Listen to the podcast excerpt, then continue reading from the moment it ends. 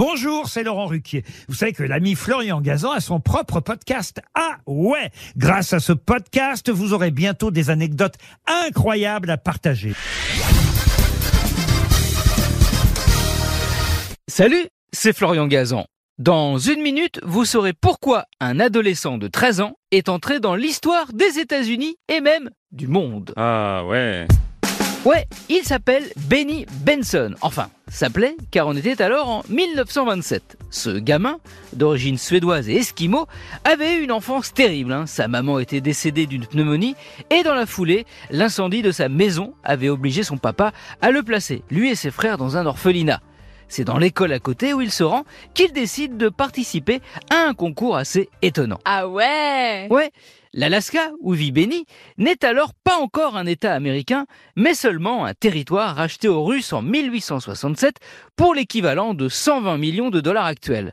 Son gouvernement, pensant qu'avoir un drapeau officiel aiderait à devenir un vrai État, décide alors d'organiser un concours national pour le créer.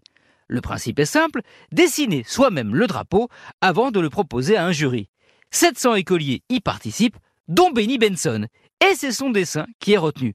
Incroyable mais vrai, son esquisse devient le drapeau officiel de l'Alaska. Ah ouais. Ouais, le garçon avait choisi la couleur bleue pour rappeler le ciel de l'Alaska, mais aussi le myosotis, qui est l'emblème floral du pays.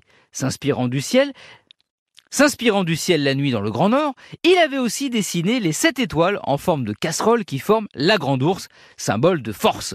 Et une huitième étoile, plus grosse, l'étoile polaire, qui signifie un futur meilleur pour l'Alaska.